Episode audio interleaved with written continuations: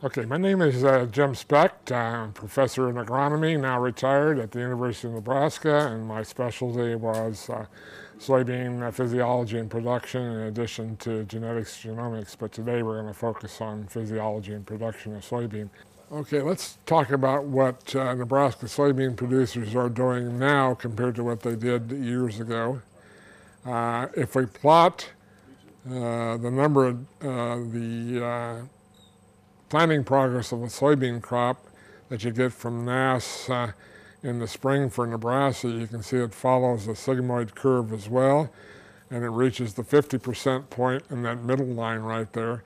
And you can see in these four different years, we had different times intervals for those four years and when, and when the crop reached 50% planting progress. This includes both irrigated and rain-fed fields.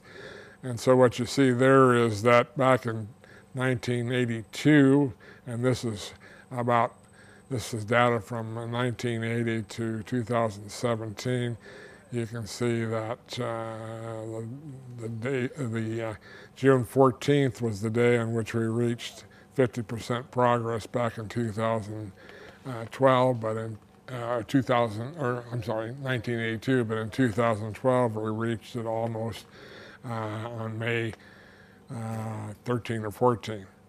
So if you look at all the years for those 30 something, you can see a pattern here as you go from left. The most recent six are in blue. The the late the the earliest years are in red, so you can see those uh, those model points.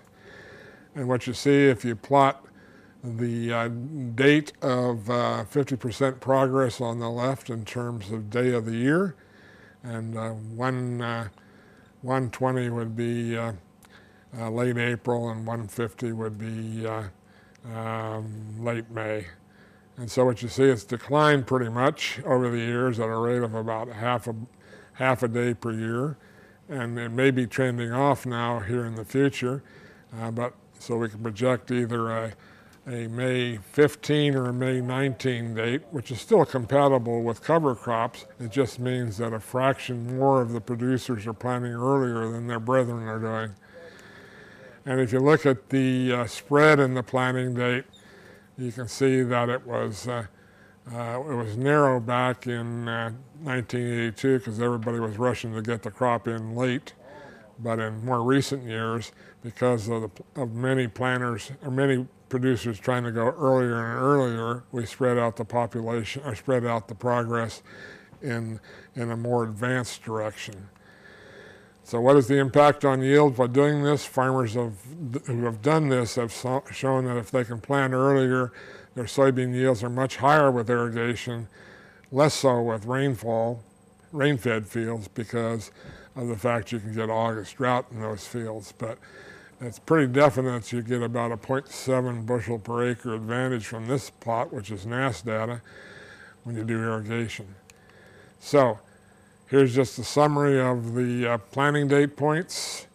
Uh, you saw most of these earlier, but the key thing here is that you get an earlier canopy closure and you get an earlier V1 stage for soybeans and you're going to get a potential for irrigated yields to be at about five bushels, 0.5 bushels per acre more per day and less so for a dryland field.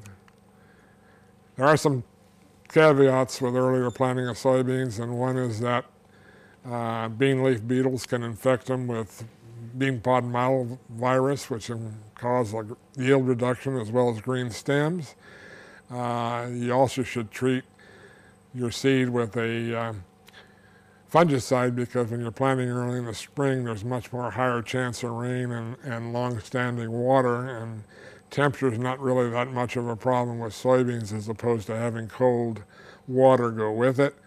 And uh, then you might think about if you're, you're on your own farm, if you're using one planter and you don't want to plant your soybeans before your corn, you're going to have to get two planters. So you might consider the cost of doing that against the, the loss you're using by planting your last field almost by uh, May 30th.